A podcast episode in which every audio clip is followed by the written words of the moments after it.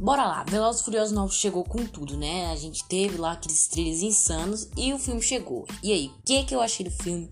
Valeu a pena ou não? Vou contar tudo isso aqui com vocês e vai ter um pouquinho de spoiler. Então já vai se preparando, porque depois da vinheta vou contar tudo que eu achei de Velozes Furiosos 9.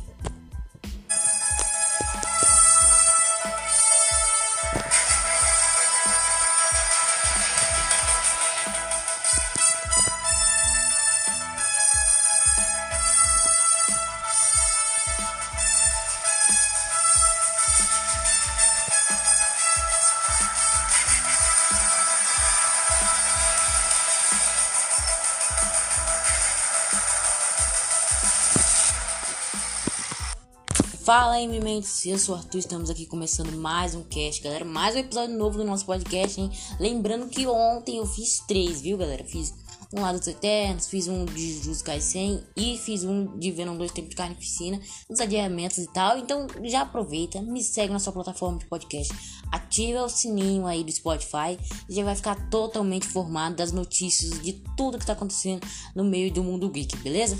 E falando nisso, eu peço que vocês também me sigam lá no meu Instagram, Mega Podcast Oficial. Pô, tem, tem, tem, tem que ajudar o pai aqui, né? Então, então ajuda lá também. Bom, Velozes Furiosos chegou faz tempo, né? Velozes Furiosos 9. Chegou um tempinho atrás tal. E, bom, eu assisti o filme, vou contar tudo que eu achei do filme aqui. Mas já vou dizendo que vai ter uma pitada de spoiler, hein? Só, só pra vocês ficarem cientes aqui. Bom, o filme tem aquela mesma pegada de Velozes Furiosos. Teve um, um, a trama, o filme, o desenrolar não foi algo tão convincente, na minha opinião. Teve a mesma pegada dos filmes anteriores, mas não teve nada demais assim a oferecer. Tivemos o, o Jacob, o irmão do Dominic Toretto, que foi interpretado pelo John Cena, mas em si, o filme em si, ao longo, os personagens, a história não deu um papel que explorasse tanto o próprio Jacob, Jacob Toretto, né? Tanto que a trama rola em meio do passado do Dominique, mas em si foi algo que foi muito mal utilizado. Só para dizer aqui. Agora, bora falar um pouquinho aqui das construções estéticas do filme, mas primeiramente esses dois pontos aqui foram os que mais caíram. Na minha opinião, o que mais pesou foi isso. Foi o, a relação do, do, do próprio Dominique Toretto com o Jacob e a mal história, um tanto quanto clichê, porém mal usada. Poderia ter sido melhor, poderia mesmo. E falando do John Cena, no filme todo, a atuação dele foi nefada aí.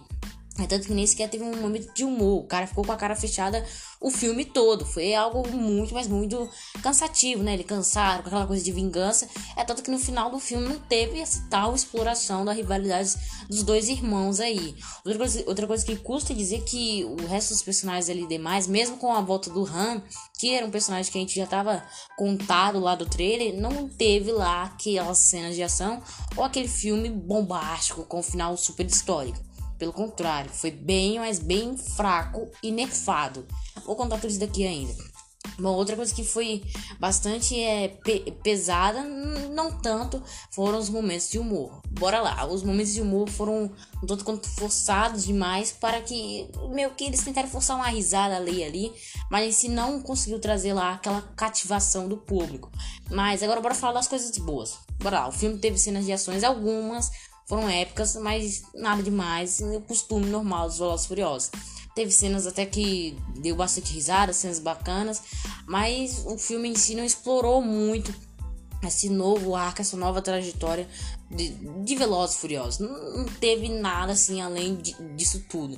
Outra coisa que custa dizer é que no próprio trailer a gente já tinha visto que os carros iam pro tal espaço, né? Ia pro espaço, ia dar uma volta lá, mas em si no filme foi algo que nem sequer fez tanta diferença. Sim, houve carros no espaço, mas os carros voando no espaço, mas em si foi coisa bem fraca, né? O filme em si teve essa, essa coisa meio fraca, meio suave até, até demais. E juntando tudo isso causou nem tanto assim um certo desgosto, mas não foi algo assim que você fica empolgado para ver, você fica no hype durante o filme todo. Foi algo bem nerfado aqui. Agora voltando aqui um pouco da, falando das coisas boas, uma das coisas que foi bacana em si foi a própria atuação do Vin Diesel, né, com o Dominic Toretto. Mas de resto em si a atuação foi bem normal, bem clichê de Velozes Furiosos. Mas bom, o que aconteceu em isso daí tudo foi um motivo um tanto quanto bom Pra quem não lembra, né? A gente perdeu o ator Fallmaker, que faz o, o próprio Brian desde o início das sagas Velozes e Furiosos. E agora que vem o spoiler, já vou dar o spoiler. Se você não quer o spoiler, dá uma série do, do, desse episódio do meu podcast, vai para outro, procura outro pra você ouvir, porque agora o spoiler vai vir pesado e é pesadérrimo. Vamos lá, mesmo com a volta do Han, que prometia muito, acho que o filme todo ficou resguardando para uma volta um pouco maior. Sim, a hora do spoiler é agora, viu? Já tô avisando. Bem no final do filme, a gente tem em a volta do Brian. Não, não foi possível ver o personagem em si, mas temos. Eh, foi no quanto explícito que ele vai voltar.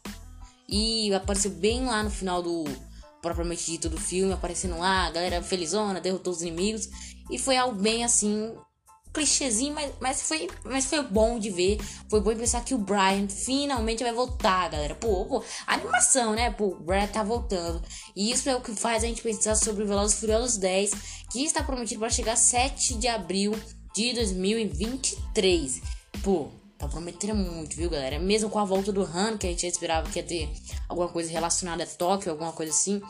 Mas não teve isso.